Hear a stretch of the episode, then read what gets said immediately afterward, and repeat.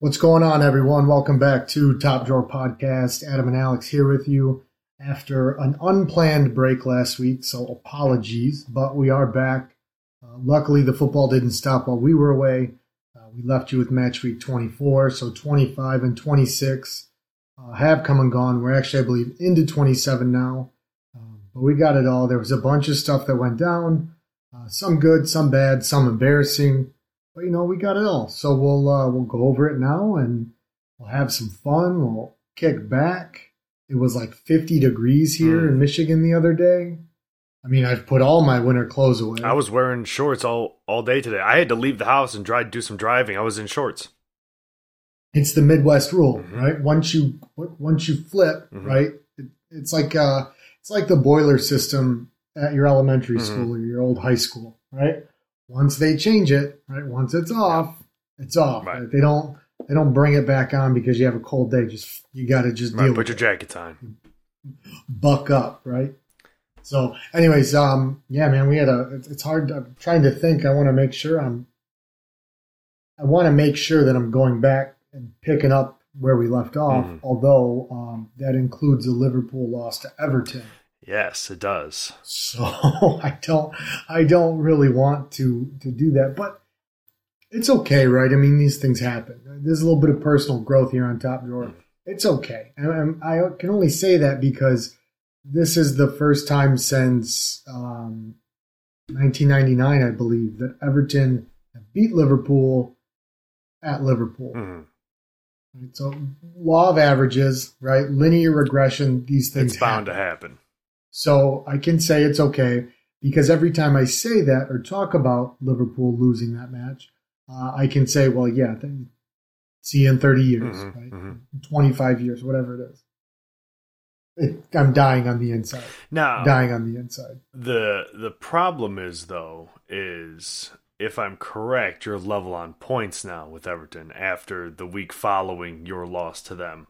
Uh, Yeah, I mean, that's kind of what happens when you play at a relegation clip. Literally, prior to the Sheffield match this past weekend, Sheffield had taken away nine points out of their last nine matches. Hmm. Liverpool had taken seven points out of their last nine matches. Yeah.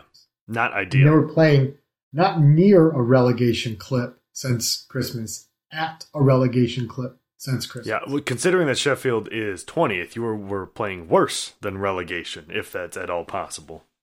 Correct, correct. It was uh, not good, not good. Yeah. So Liverpool, Liverpool are level with Everton. Everton has a game in hand. Um, whatever. I mean, that's about where I'm at right now.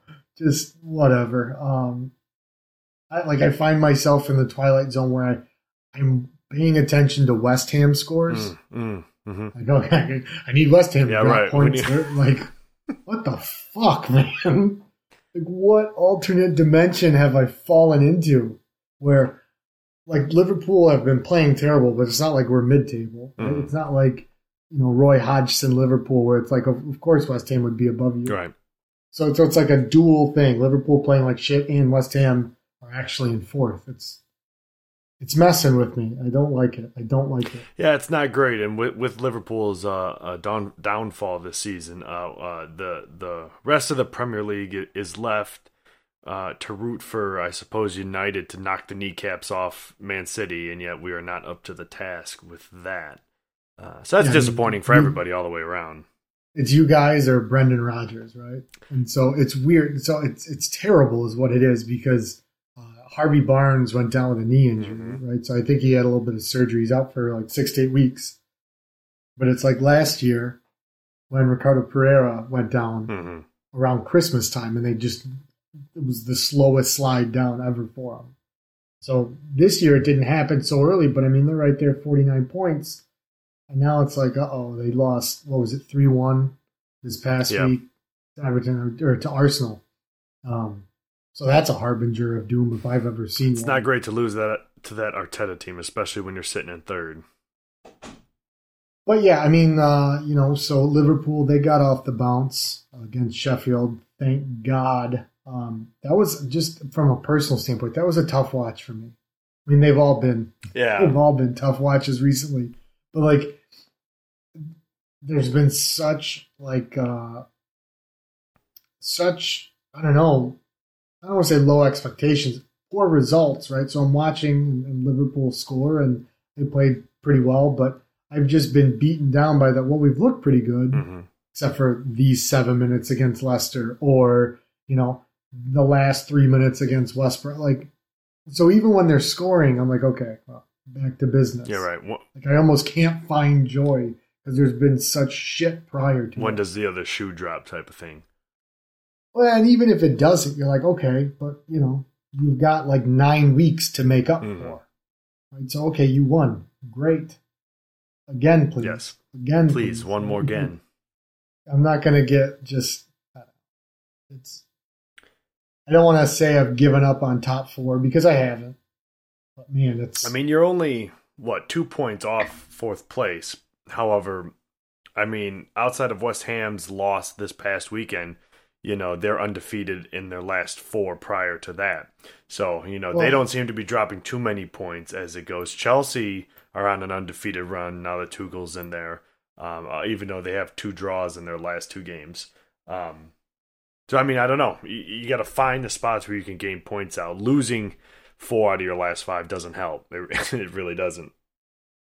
Well, the worst part is from a Liverpool side, you know, you, you look ahead, okay, well, where are we going to make points? Well, the worst part of our season has come against the teams we should have gained the most Mhm. points from. That Christmas period, we were playing bottom feeder. Yeah. And now you've got, you, you had the, the Merseyside Derby, and then obviously Sheffield, then Chelsea, Fulham, okay, but then Wolves, Arsenal, Villa. You know, Villa a little bit toothless since uh, since Grealish with the injury. Mhm. But you know, normally you, you want to look for those runs where you're like, oh, okay, I'm playing, you know, seven of the bottom half in the next eleven weeks. Yeah.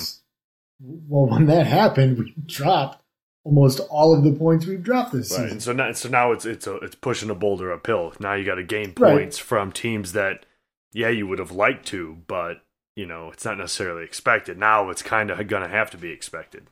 Well, and it's also the margin of error is is now minimal, Mhm. right? Where you can say, okay, well, we cleaned up against the bottom. If we draw ch- to Chelsea, that's fine. Well, at a point, draws need to be taken off the block. Mhm. So, but Well, speaking of draws, uh, I'm just swimming in them over here. My we're still undefeated in our last five. United is, uh, but three of those five are draws, including a draw to Chelsea uh, at the weekend. Uh, prior to that, uh, the week we left you guys kind of high and dry. Uh, we uh, United played Newcastle uh, and won against them uh, three to one. It was a fine game. It was, I mean, nothing to write home about. It was, it was what it kind of should have been. Um, we transitioned into last week, the Chelsea match, a nil-nil draw. I'm going to get into a little bit of stuff about United not being good against the top six, but before we get there, we were talking about it prior to recording. Uh, I was searching for the video again of the handball, or the, I suppose, alleged handball at this point, considering it wasn't given. So it comes from a Marcus Rashford free kick from like 40 yards out. It makes Mendy punch it away, parry it away. And it's flying out to the outside uh, or to one side of the box. And Mason Greenwood and Hudson Odoi are going after it. It goes across, it bounces and runs across uh, Mason Greenwood's face, who is goal side. Doesn't touch him. And then it lands on Mason Greenwood and Hudson Odoi kind of tangled their left and right arms together. Hudson Odoi's is on top. And Hudson Odoi's hand comes off his arm and it hits on his arm and then bounces onto Mason's arm. And then Hudson takes the ball and kicks it downfield. Play is stopped. And initially, I, I don't even remember the sequence of events. It was a penalty on, or it was a foul against Mason Greenwood because it hit, ref thought it hit his his arm first. Then he goes to mm-hmm. V, and then he goes to VAR check. He's got the ear earpiece in. He goes to check it on review. Clearly, from review, it hit Hudson Odoi's hand, like his hand, hand, and then falls onto Mason Greenwood. Referee blows the whistle, points in a general direction, but not towards the Chelsea box. Just points with his finger, kind of towards the Manchester United box. And you can hear, I don't know if it was Graeme Le Saux or somebody, they're like, he's just given a penalty to the wrong end. And he's like, what's going on here? What what's he doing? And then he's just running, and he's like, okay, what's he doing? And then he, boop, blows the whistle again. He, blows for a drop ball for Chelsea. Yeah. And it's like, wait a goddamn minute. You you can see it clear as day. Look at the pictures. His hands up over Mason's arm, and it just hits him right on top of the hand. There's no question about it. And Well, so the issue is the issue is, and- and obviously this has been talked ad nauseum.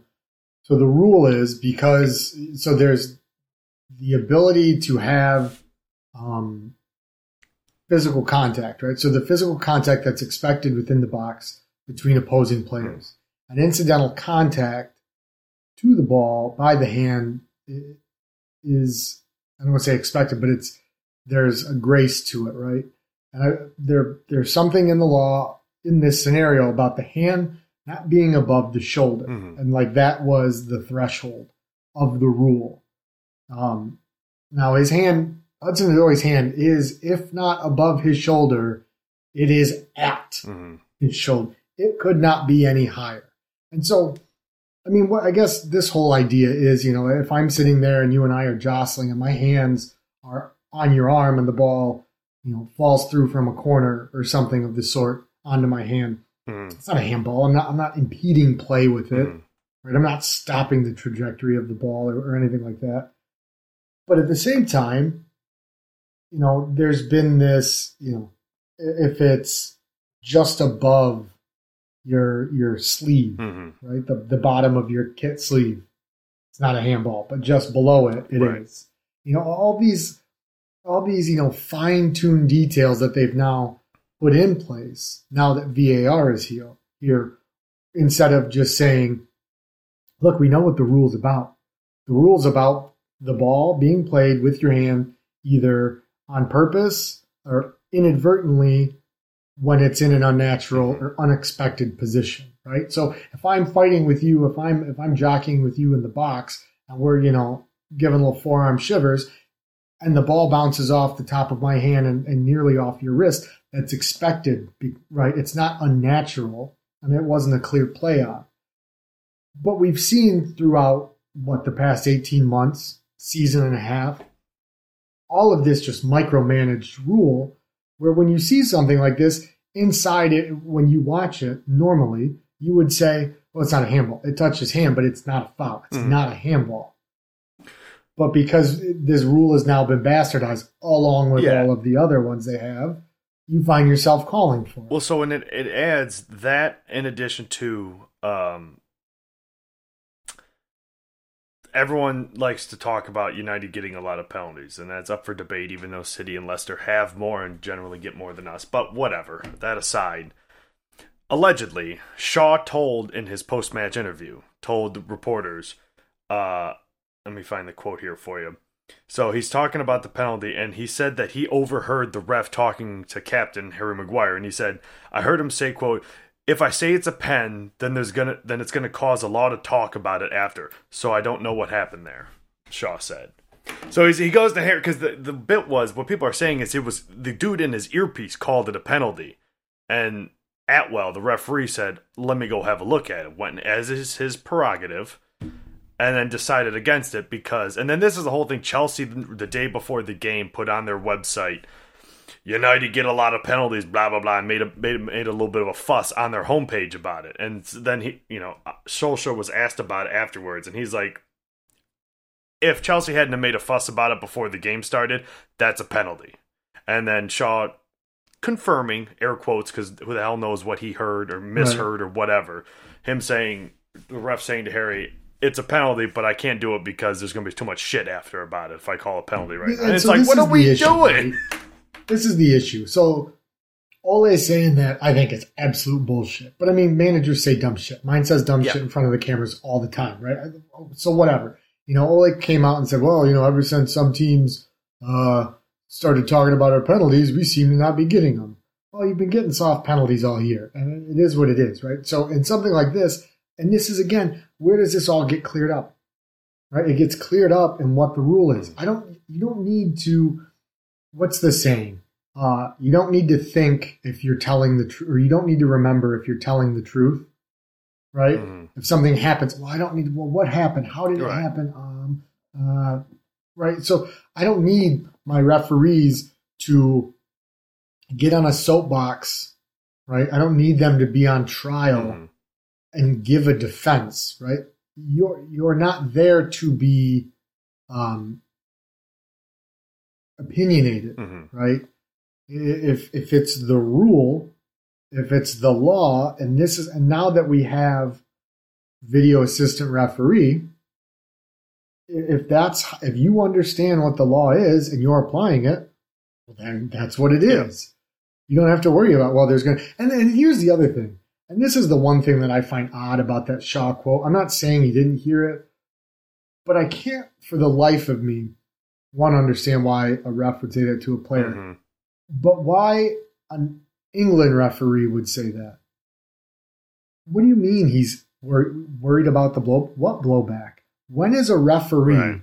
ever had to atone Mhm. For shitting their pants in the middle of a game? I think it's I think it's like getting the Mike Dean treatment in the, in the I, I think he, I, if it's true if true but they they do, and that's and it, they it's, do it's this. he doesn't want the Metro like where that quote came from or the Daily Mail Mhm. or the Sun getting on their fucking back okay, so it. be a postman. Be a postman. hey, I don't disagree, Be- but become an accountant. Right? yeah, you know, and, and this wasn't the only issue. You know, stop the presses. We could we could just do this is what we should. do. You know, what? instead of doing top drawer, let's just do a VAR podcast, Mhm. and we'll just rant. Mhm. We'll just rail for an hour, two hours every week about it because it, endless topics. Yeah, I mean it is, and, and what's weird is so we're we're kind we're conditioned to it. And I, I think we've talked about this before about how here in the U.S., you know, we- we've we've had this development over the last like 10, 15 years of increased, increased, increased scrutiny, both in review of plays, how often they are, who can review, what can be reviewed. That's grown, and then our scrutiny over whether the calls were right or wrong. But this seems different, and it feels different, mainly because they tend to be kind of so blatantly either wrong or just ridiculous in the interpretation of it, right? Because in football, did the did you know any part of the football cross one white blade of grass into the end zone? You can generally get a pretty decent idea. Or if it's in a scrum, they'll just call it one way or the other, and just kind and that's Right. just kind of the end of it, right?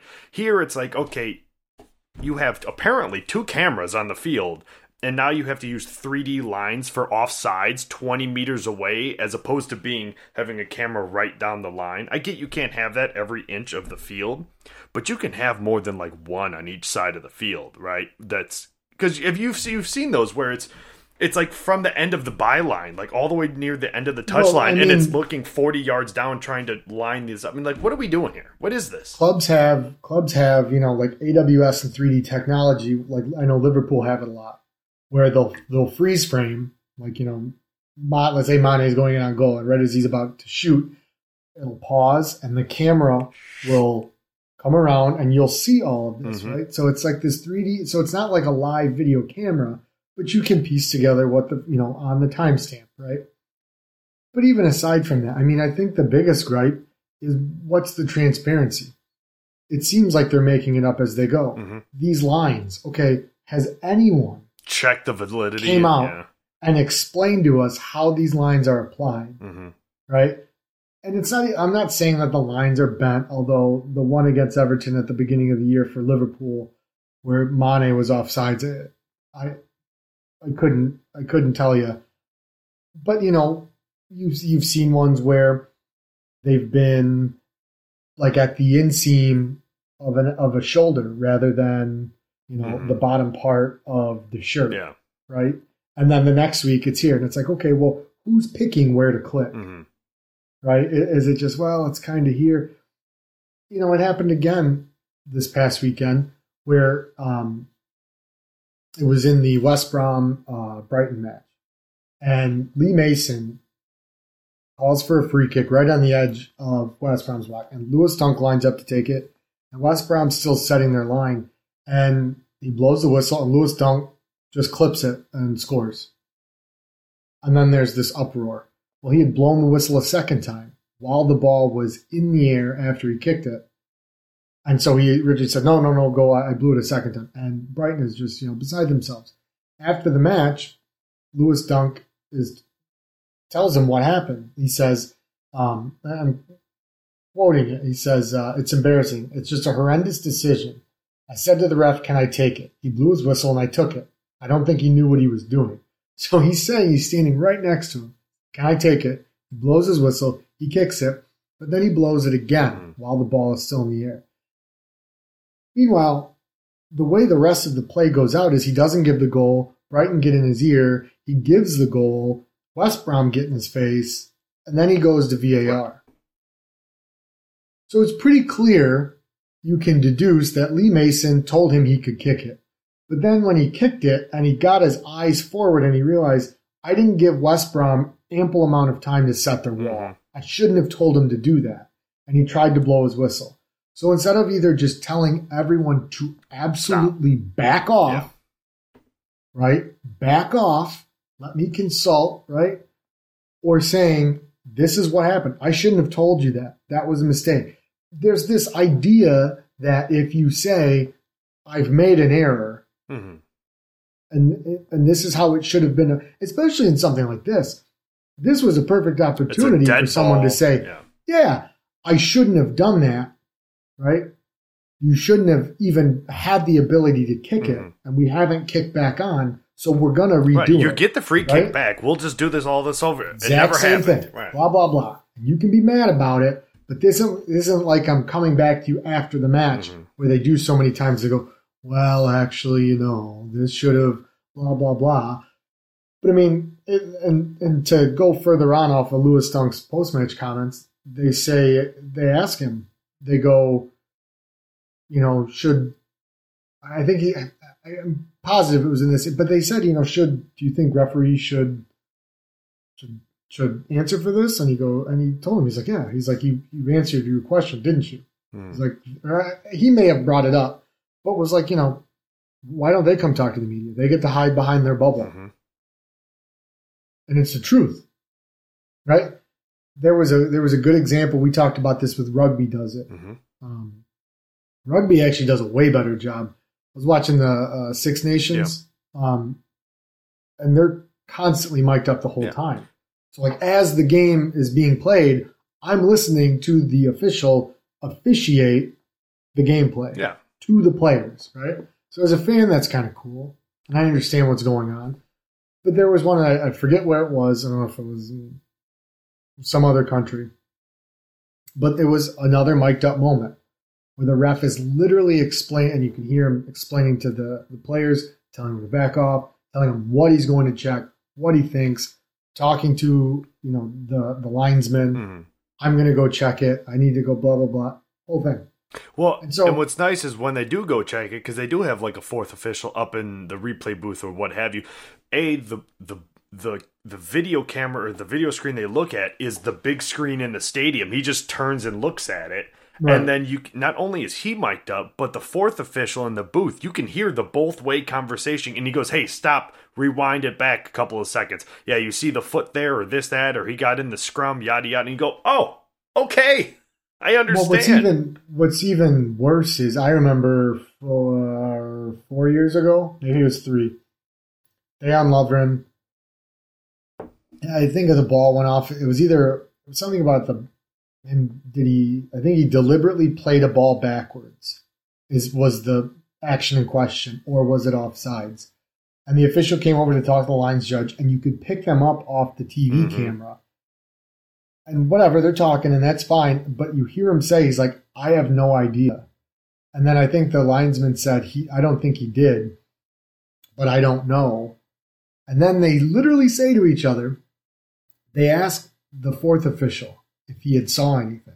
This was before var yeah, he lit and, and it picks up off the tee. So you you then you know as a liverpool fan i mean it was everywhere. It was like okay so are they getting officiating in their ear hmm prior to being able to? Yeah. is there influence? So there's just this cloud of of just they're not trustworthy. No.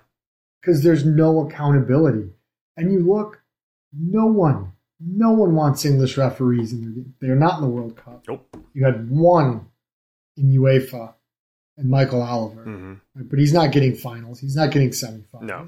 It's a joke. It's the richest league in the world, and, and you, you're telling me that you know Lee Mason is that integral to the game that you can't risk exposing him for a bad referee Mhm. and possibly having to demote and or just stop employing him. Well, so Who gives a shit? we know that Who is he? we know that they have the capability to promote and demote referees because they do it all the time. There's there's uh, uh, uh, a refereeing group that's up from the championship this year. I don't know his name because I don't particularly care that much, but he's up from the championship this year, and I, he's he's refed a couple of Manchester United games and whatever. He's done a whatever whatever job, but for him to come up, somebody had to go down. It's like the same. It's the same thing. So we, I know they have the capability of demoting and promoting Right. good I and mean- bad referees, and yet they choose to keep on the likes of Lee Mason. what I don't understand, right? Why? Who is he to the game?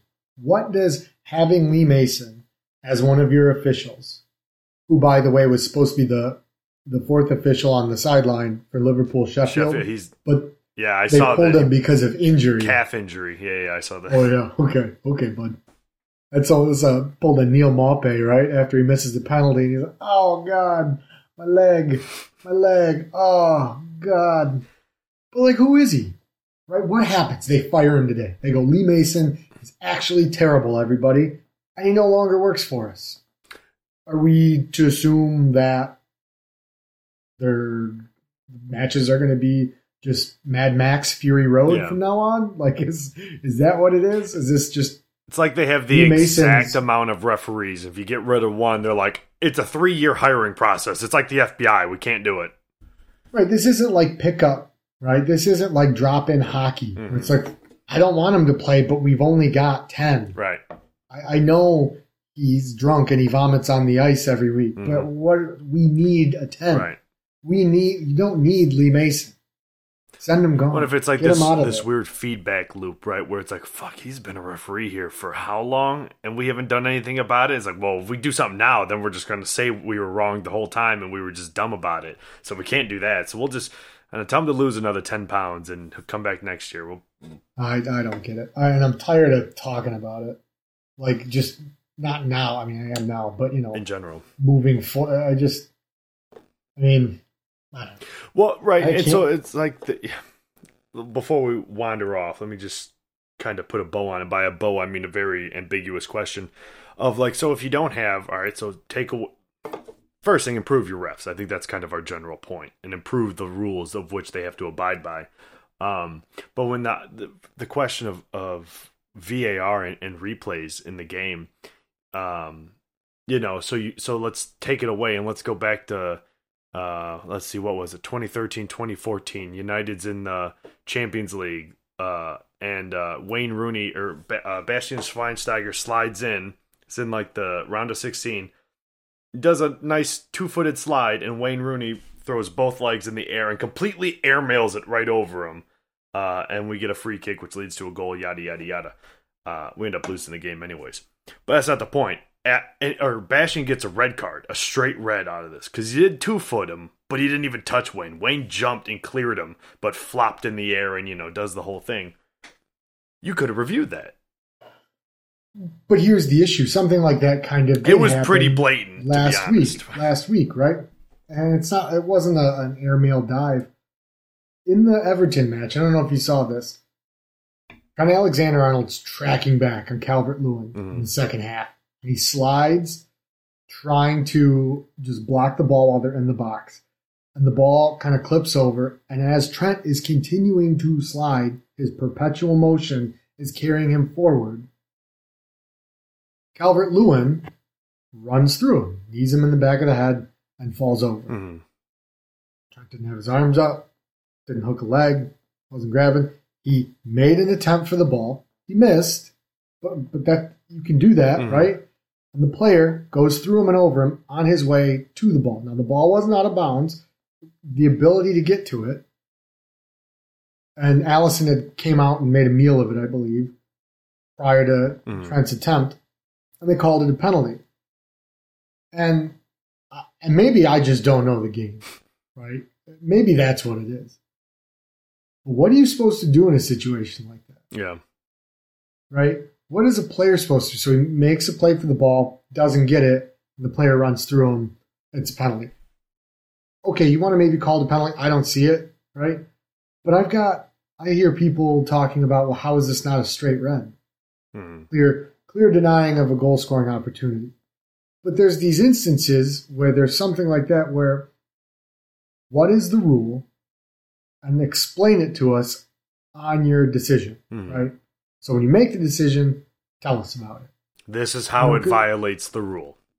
Right. You know, player made an attempt for the ball, didn't win the ball, ball was still in play, offensive player was impeded by no fault of the defender, but he put himself in this situation, yada yada. Okay, at least I understand it. Right. At least we uh, Rather than just can- coming back and just pointing and then just waving your hands like this. Back off. Nobody talk to me. I mean, just you, you just can't. It just can't be like that. It can't be like I said, point to the spot Mhm. and then just wave off. Nobody talk. to me. It's just it's a joke. But I mean, we just to wrap that up. I mean, we get in American football, right? At least they have to turn on the mic, and now a lot of times they flubber through whatever the, the particular rules, but they have to say what the rule was that was violated, Right. right? Now it could be wrong Right. and shit, but at least they tell you this is what went wrong, and this is why you're being penalized. exactly, exactly. So I agree. Anyways, um, back to the actual sport of it all. Hmm. So how? What's your? Give me. Uh, give me the outlook. What is? What is the you red bastards outlook on the next Yeah, couple of weeks? I mean, what do you see? I mean, we're we have this problem this year of uh, playing any of the big six teams, which, to be fair, we've had for the last five years. Um, you know, we, we've lost one. I think we've played out of the big six. I think we've played them all six times, or played six times within the big six, uh, losing only to Tottenham. You know that fucking six one or whatever it was. Uh, but everything else is a draw, so we're not losing but we're not doing anything else. And this is where we're really where we're dropping points throughout the year. Um, and so as I look ahead, you know, we, we have the second leg of the Manchester Derby coming up in two weeks. Um, and then we're into West Ham, um, West Ham, Leicester, uh, a Brighton matchup, and then Tottenham, and then Liverpool, the second leg of that. So our, our next eight weeks, I mean, there's Brighton and Burnley in there. Everything else is top six, and then Inter Milan is or uh, AC Milan is sprinkled on top of that with the return of Zlatan to uh, Old Trafford. So- I mean, so what? I mean, what is it with you guys though? Is it is it more? Because I still feel like watching from afar, not being invested. I just feel like offensively, kind of like we we talked about, you guys have shored up seemingly defensively a little bit, Mm. but the connection from the midfield and through the front, again, it's like I don't know. eh, What's the what's what kind of attacking football? I guess Well, so do you guys play? I think I think we're missing. Wow, that's um, I don't know. I, I think we're missing. We see that we're missing Paul Pogba, which is something that is actually kind of refreshing to say, as opposed to him just being injured and nobody really cares if he's on it the took pitch or not. six years? Right. So you know he was having probably the la- the best eight weeks of his career at United. The last eight weeks prior to him getting hurt, um, and so now with him gone, you know we have to start. You know, McTominay's been on a roll. You know, he's had three goals in his last five starts. Um, but you know, we're starting the likes of Dan James. We're starting the likes of Matic, where he might come in off the bench. But now that I mean, is there gone, is there an honest reason why you guys bought Donny Van de Beek? I don't have an answer. Doesn't look like I it. don't. I mean, I I cannot understand. And Ollie's worked with him before with the Norwegian uh, team squad, whatever, and and, and at I don't- I don't think he worked with him at Molde, but so I, I don't understand what is going on there, and I've kind of tried to stop pretending to try to, to right because you know he'll come on every now and again, and he will actually look like garbage, but that's only because he hasn't played any minutes in the last five games. So when you put him on for ten minutes at the end of a game, yeah, he looks like trash. I can't imagine that he wouldn't grow into the game if he started. Um, but you know, even outside of that, I, I think the problem, I, I don't. Pogba being gone, he plays an interesting role where he plays deep. Maybe not what we used to think Pogba used to be able to do. We used to think of him as like almost a ten or a some type of super attacking mid at Juventus. But he's never been that. No. He's never been that. He's always been best in a double pivot. Yeah. Where like Pirlo would would clean it up or Kanté for France and then he can be a deep lying playmaker with freedom to operate. So if you give that to, and so giving that to him here, when you have Fred being able to follow through, or even pairing him with Matic, who's basically just another center back, that just in the midfield, he gives him that freedom to where he can still drop back, but then spray the ball anywhere he wants. Uh, and so having that and trying to replace it with the likes of a Matic and Fred paired together is just Yeah, not I mean, it. drop in quality is is for sure. Real surprised how Greenwood hasn't really, I don't know, grabbed an opportunity and made the most of it. Um, it's clear Martial isn't hmm a player that Yeah. he looked like he might once be. He'll be gone in the summer. I, I have a strong. I've seen some some rumors that his agent's unhappy with the lack of play time, but he's also not Well, I scoring mean, goals. What does he expect? You know, and, Yeah. but then you've got Cavani, who can, can clearly the man has a nose for goal. He also has the nose for missing sitters a lot. Mhm. But even outside of, of those times when he has played, I feel like he's kind of is it a sophomore slump? Is that fair, or is it again, you know, not allowing a kid who's going to have ups and downs? Mhm. to play through them and then expecting, okay, well, here's your chance. Don't squander it, right? You need to play well. Well, what's I mean, that's not fair, right? That's Yeah. not fair to any player, right? I mean, there, it's hard to tell Mo Salah, okay, you're out for a bit. Now turn it on, mhm. right? Now, you know, the best in the world can sometimes have a hard time saying, okay, turn it on now. yeah, it, it's interesting. Uh, this year in particular, you know, we've all seen the explosion of Bruno Fernandes. Uh, and he is a fantastic player, and he was last year, and, and this year, you know, he's leading us in goals. You know, he's tied for second in the Premier League in goals scored, um, leading in, in in chances created or whatever the statistic is. Um, but with that explosion, you see Marcus Rashford's down in goals. He's starting to come back alive later in this year, but he's he's been down. Martial's got two on the season. Uh, Mason Greenwood's in this slump, whatever we want to call it. But so so you notice almost all of our forwards are down when Bruno Fernandes is through the roof. And it's not that Bruno's taken away, right? He's not running box to box and just not passing the ball. In fact, he's passing the ball more than anything, and yet somehow it still falls to him for him to to slot it in. Um, and I mean, you still you see the likes of uh, Scott McTominay's got like seven on the year, which is like tied for his entire career, and he's got it all within like the first twenty five weeks of the season.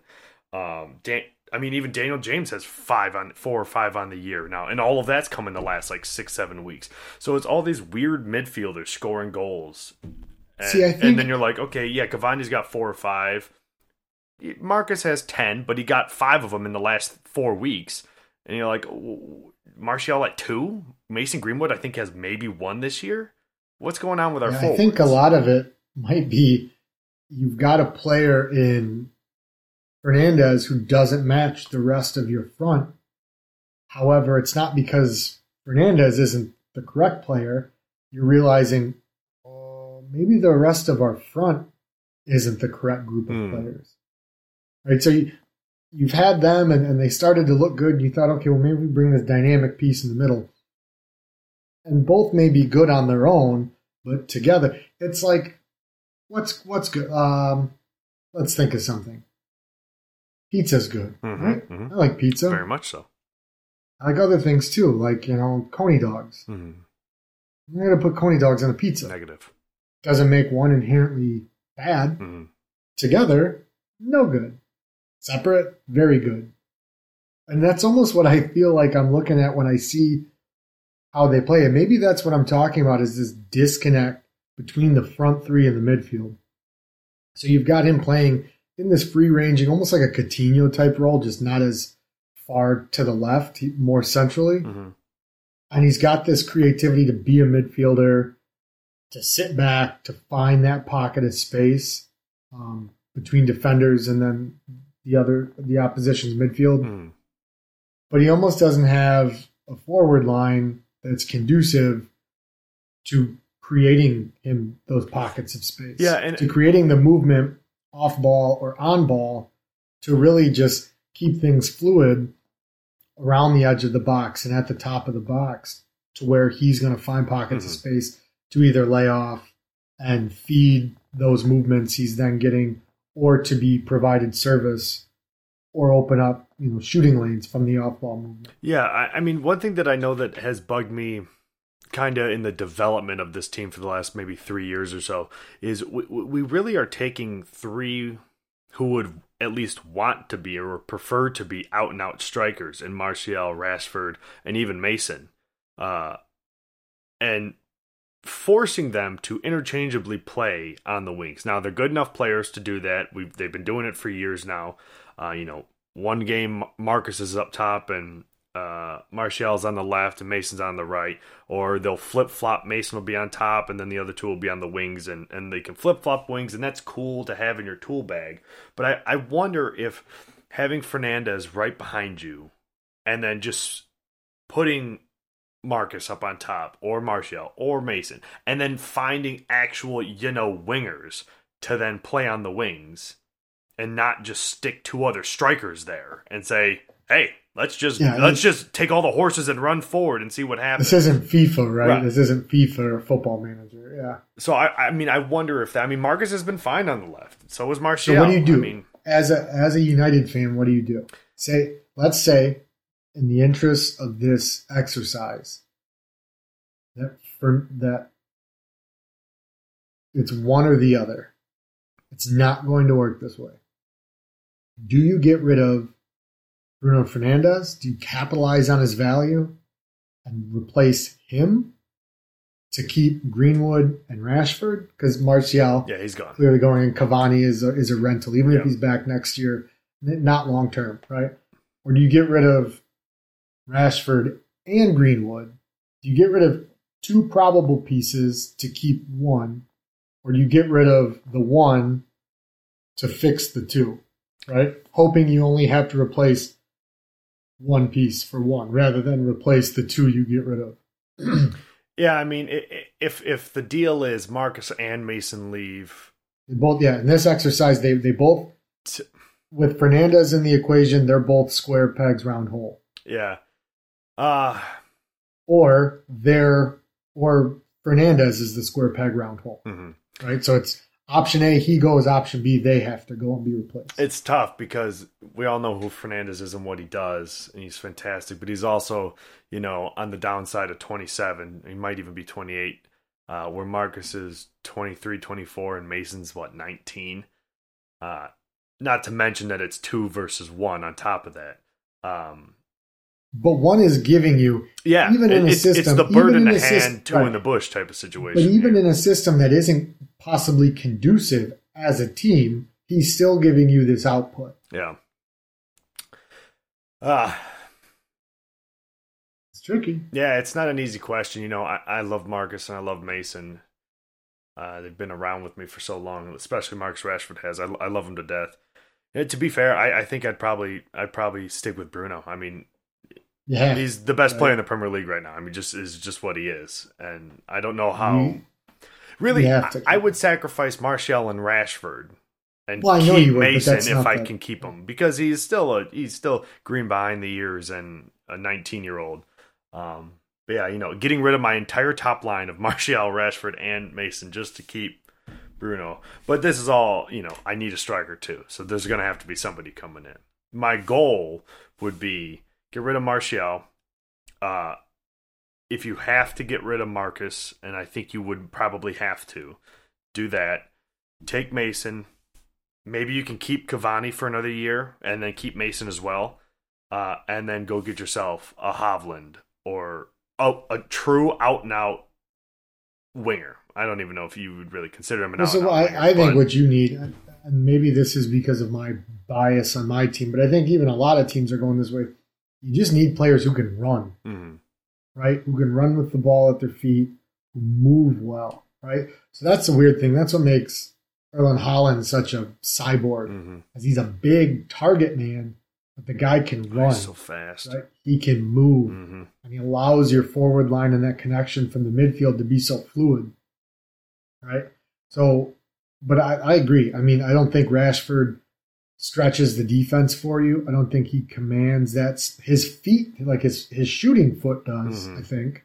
I mean, he can leave some to be desired and leave some goals on the on the pitch, but I don't think his his pace and his movement command that space from the defenders. You know, like that's one thing that Sergio Aguero, Aguero was so good at. Like he was deadly with his shot, he made it count, but his movement, right?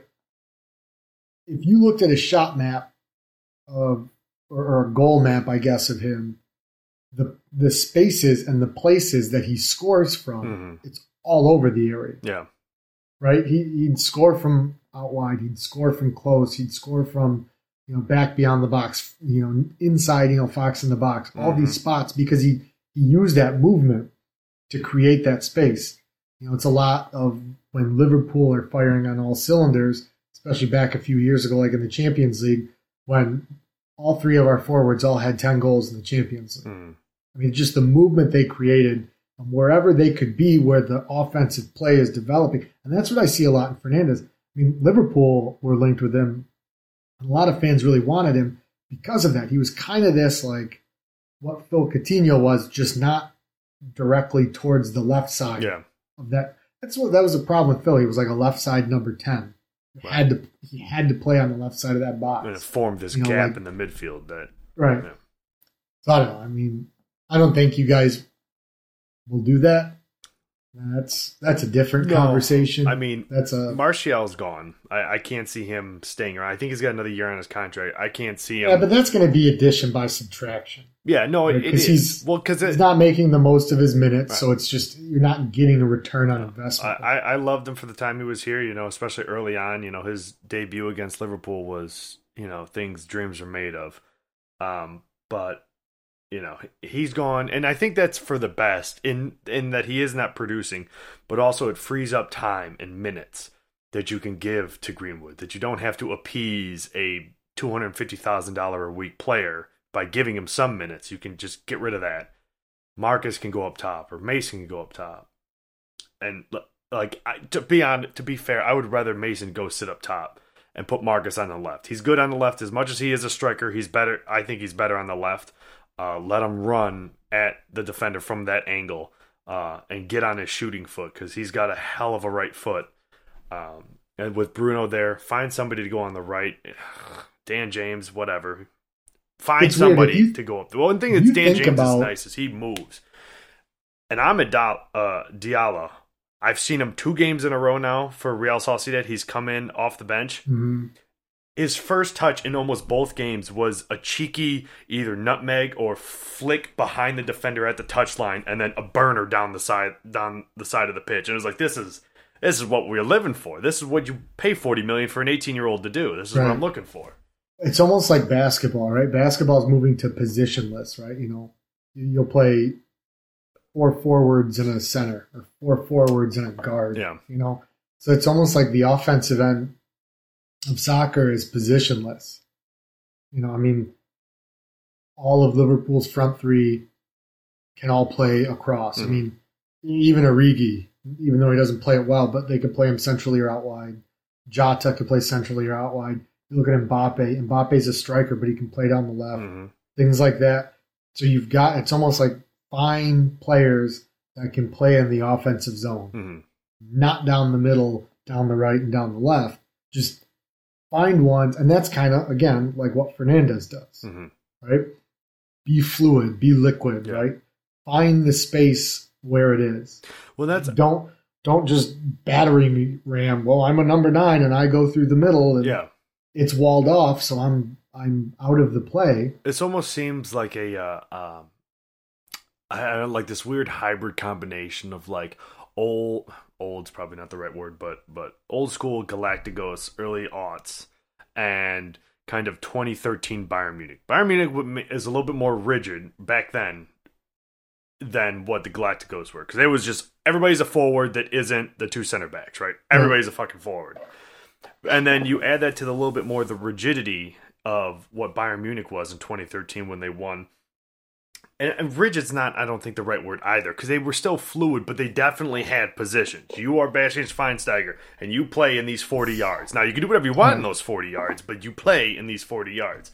A little hybrid child is kind of what we're seeing the game develop into, where like you say that everyone is a forward and it is fluid, and yet you'll never find Bruno Fernandes somewhere where it's completely uncharacter- uncharacteristically where he should be, right? Completely out of the play in some really weird spot, or Pogba popping up somewhere ridiculous, or Mbappe just somewhere all the way on the other side of the pitch. Like, why are you over there? Now there's nobody on this side of the pitch. Like, it, it Well, may for a minute, but somebody's filling not. a Well, gap. it's not even so much. It's not even so much them being out of the play. It's it, you might see Fernandes being out of the play like that, but I think that would be because whoever would need to then switch Yeah. and fill his You place isn't able to. Yeah. Right. So Bobby Firmino does it all the time, where he'll either come back or then you'll see him out wide, and instead of Mane saying, "Well, okay, well, I, I play on the left and Mhm. Bobby's here too," he'll he'll move and create that movement back in there, and they,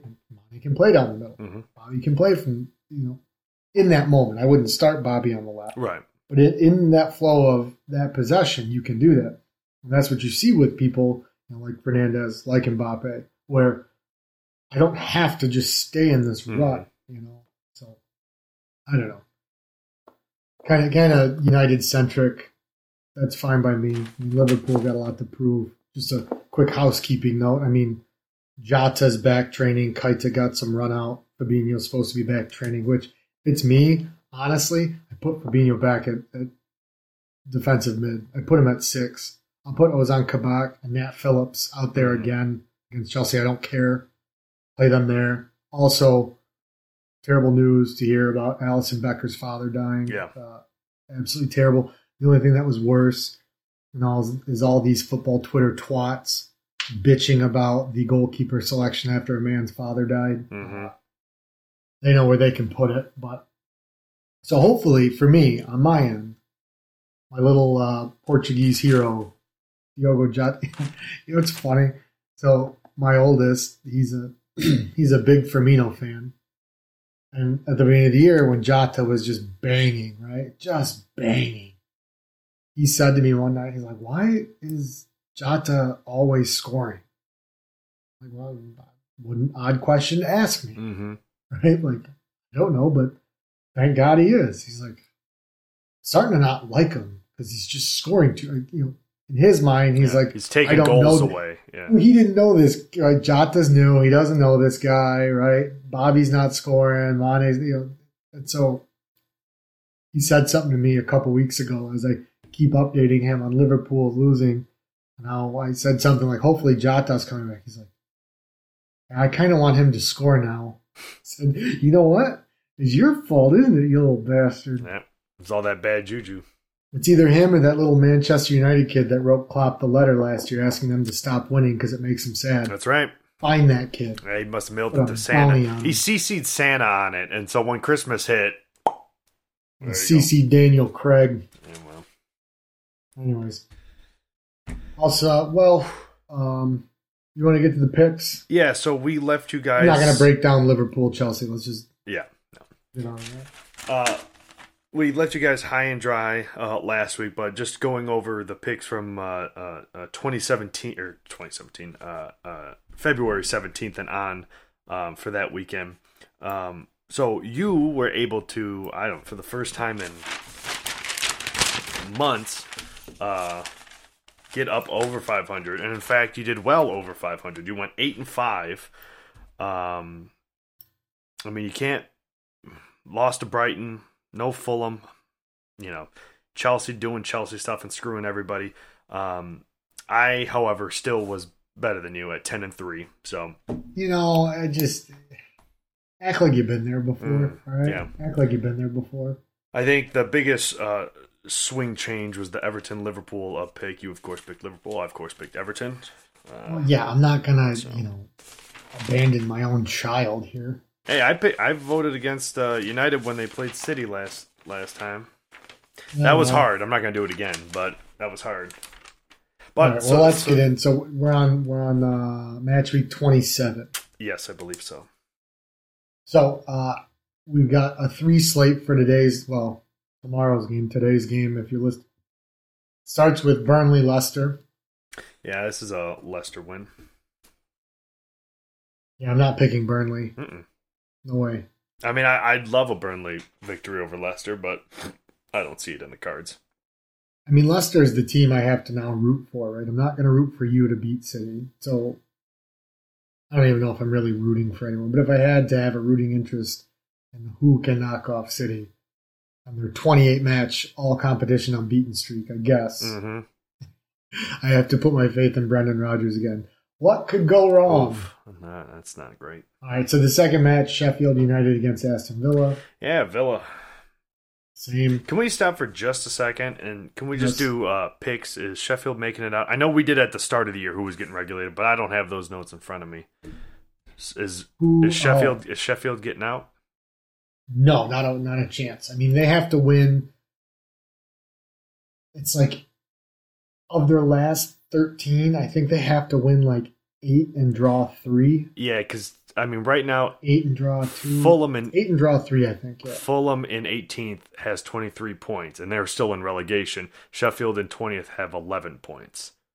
So that, if I could do math, is 12 points difference, and uh, with what 12 games left.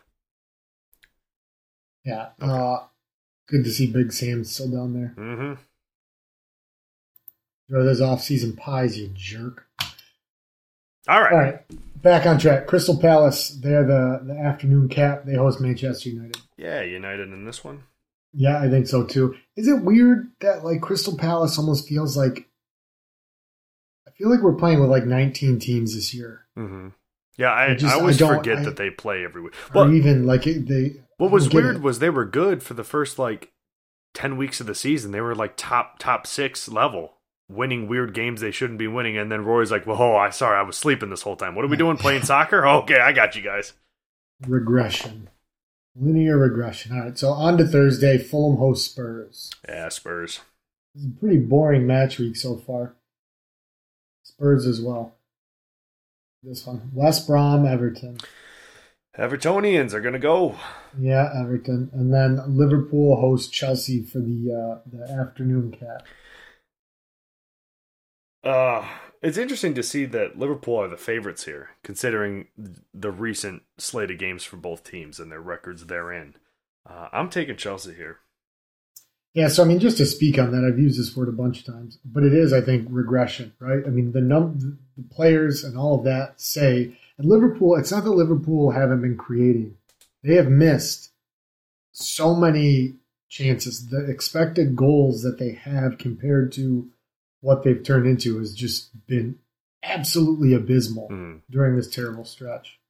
So, um, but yeah, I mean, a bit shocking to see the line where it is, but I'm taking Liverpool.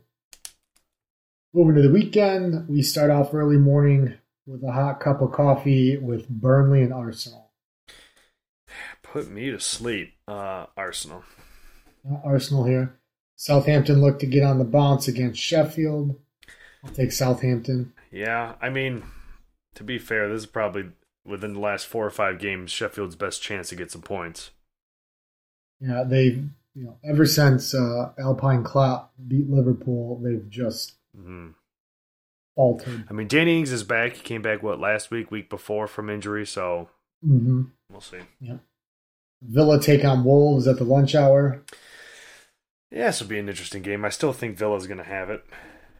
I'll take Wolves here just because we're not going to pick every game the exact same way. No, And then Brighton Leicester for the afternoon cap on Saturday. I'll tell you, this is a pretty one to one game. Brighton's been on a tear recently. Uh, um, so you know what? Just for uh, the help of my United boys, I'm gonna take uh, uh, the pigeons here, or the seagulls, or whatever they are. Yeah, I'm going to take Leicester, but it is odd to see. I mean, it's basically even money. Plus 160, plus 180 is what I'm looking at. I Mhm. mean, it's a coin flip.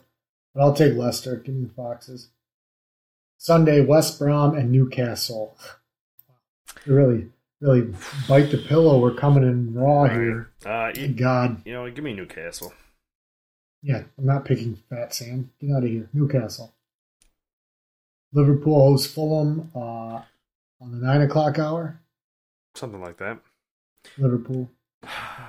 Come on. You telling me Liverpool's going to beat the best English coach in the league? Per somebody said that ten weeks ago, and I I've just been saying it every week now. Well, it's weird though because when you watch Fulham, Fulham doesn't look as bad as they are. No, they don't. But Like the way, like when you watch a match, you go, "Well, this team can't be that." They don't look like they're world beaters, but but then you look, no, they're they're they're bad. They Mhm. don't no, they're not. they Good. don't get results. Although Ademola Lookman has been a spark of energy ever since he came over to Fulham, but I'm still sticking with Liverpool. Yeah, I'm going to have Liverpool in this one. Now here you go. Here's the uh, here's the main course, the Manchester Derby return leg. At City, you guys travel. At United. Remember, Is it? they do this again. They tell you right. It says it right there. I'm literally on the Premier League website. Oh, I'm on. I'm on covers. It says Manchester City at United. See, that's where I got burned. But they last- haven't that's I- flipped the way it should be, which is City first, then United, and that should be English. It should be at City. they're wrong. Who's wrong? It's City. It's at City. At the Etihad. Yes, it is. As I'm on the Premier League site now. Okay. Well, yeah, covers is just. See, that's why I don't go to covers anymore because they screwed me like 20 weeks ago when that happened. I was all upside down. At the Etihad. At the Etihad. That's right. Um, well, I'm taking United, so I'm taking Manchester City. I, I mean, let's do a score line for this one since we're sitting here. 3 1 City. Uh, I'm gonna do three two United. The winner late. Battle of the Chickens for your afternoon uh, cap. You've got Spurs, Crystal Palace. I mean, Crystal hasn't been anything like it was, so Spurs it is. Let's look at this real quick because I've got a question that I might. Well, I don't want to open an image. I got a question I might want to ask you here. I'm going to take. I don't know who I'm going to take. Let me give you that answer first. The question. I wanna say- I we wanna- It's a draw. I'm giving a draw here. I want to. I want to see exactly what Tottenham's recent run has All been. right, you're on Tottenham. I'm looking at uh uh Crystal Palace right now. Or at least- So Tottenham 4 0 over Burnley, lost 2 1 to West Ham, lost 3 0 to Man City, 2 0 West Brom, 1 0 Chelsea, 1 0 Brighton, 3 1 Liverpool. They have just fallen on their face. I was going to ask if they lose to Crystal Palace, does it all come undone? the Jose House of Cards. Yeah.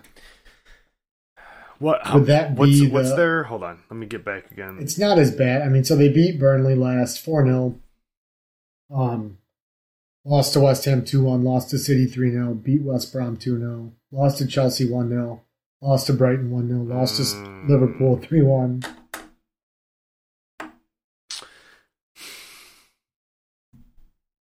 That's an interesting question. Is is the so what, Because the where are we at? What hold on, what is this year two and a half or one and a half? It's year one and a half. One and a half. Yeah. But, I mean, he's already had a player literally leave the stadium on halftime. hmm I mean, they were flying high until Jose said, okay, hang on a second, go get the.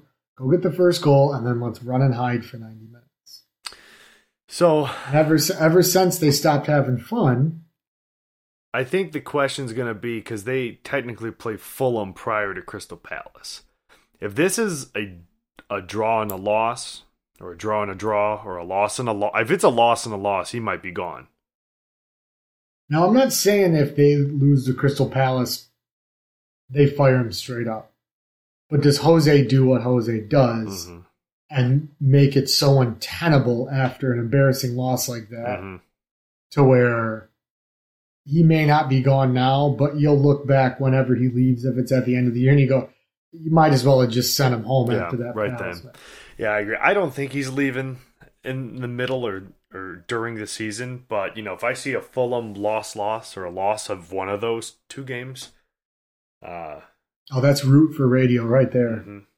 That's something to I mean, about. hell, they give us some storylines, some crazy Jose. We haven't had much crazy Jose stuff this year. Well, it's because they've been Kind of decent. well, they were, but then they, you know, they just they they seemingly switched their approach after they got you know drubbed, hmm and I don't know. it- It's been it's been odd. They were playing so well. You know, Harry Kane, the creator, and Son, all this, and then it was like Jose woke up, or he was still drunk, and he was like, "Okay, who- whose idea was all this? Who's doing all this expansive play?" So the last two matches of the week, though, on Monday, Chelsea host Everton. Yeah, I think Chelsea keep rolling. Same here, and then West Ham against Leeds. West Ham, I can't pick against them right now. I have to pick against them. Come on, Leeds. True, but you're Although you're betting I with your heart again. You're betting with your heart. I shouldn't again. because I saw a stat something like Leeds Leeds has the most points secured accrued against teams not from London. But I don't think they've won a single point against a team from London all year. That's not ideal of a stat. But I need I need them to win. betting with your heart. There's no way you can That's right. lose, right? That's right. what do you say? Clear mind, full hearts, can't mm-hmm. lose. There we go. All right. Take care of some housekeeping stuff and let's get out of here for the week. Yeah, you guys all know the drill. Uh, you can hit us up at topdrawerpod at gmail.com. Uh, make sure that you're following us on all our socials at Top Drawer Pod on Instagram, Top Drawer Podcast on Facebook, uh, and Top Drawer Pod on Twitter as well. Our Patreon, uh, patreon.com backslash Top Drawer. And ensure that you are following or subscribed on Apple Podcasts, Spotify, wherever you get your uh, podcast from. Make sure you're subscribed to Top Drawer Podcast so you can get uh, the latest and breaking football, Manchester United, Liverpool news. Uh, unless we skip a week for some weird reason, uh, right up on your right up on your uh, uh, uh, doorstep, I guess. That's right. Sometimes things happen, whatever. It's life. We had an intern here. We could have informed you guys that it wasn't happening. However, we don't. So, all right. Well, uh, full slate. Can't wait. Excited to uh, fill the rest. I got. You know what's worse? You know what's bad? So I got to go back to. I've got to go back to the office two days a week now. So I will be there on Thursday for the Liverpool match, which is just so unfortunate. Mm-hmm, I had such a good thing going, right? I gotta ruin it. This corporate poppycock. Yeah. It's absurd. Anyways, well, I'm Adam, I'm Alex. and this is Top Drawer.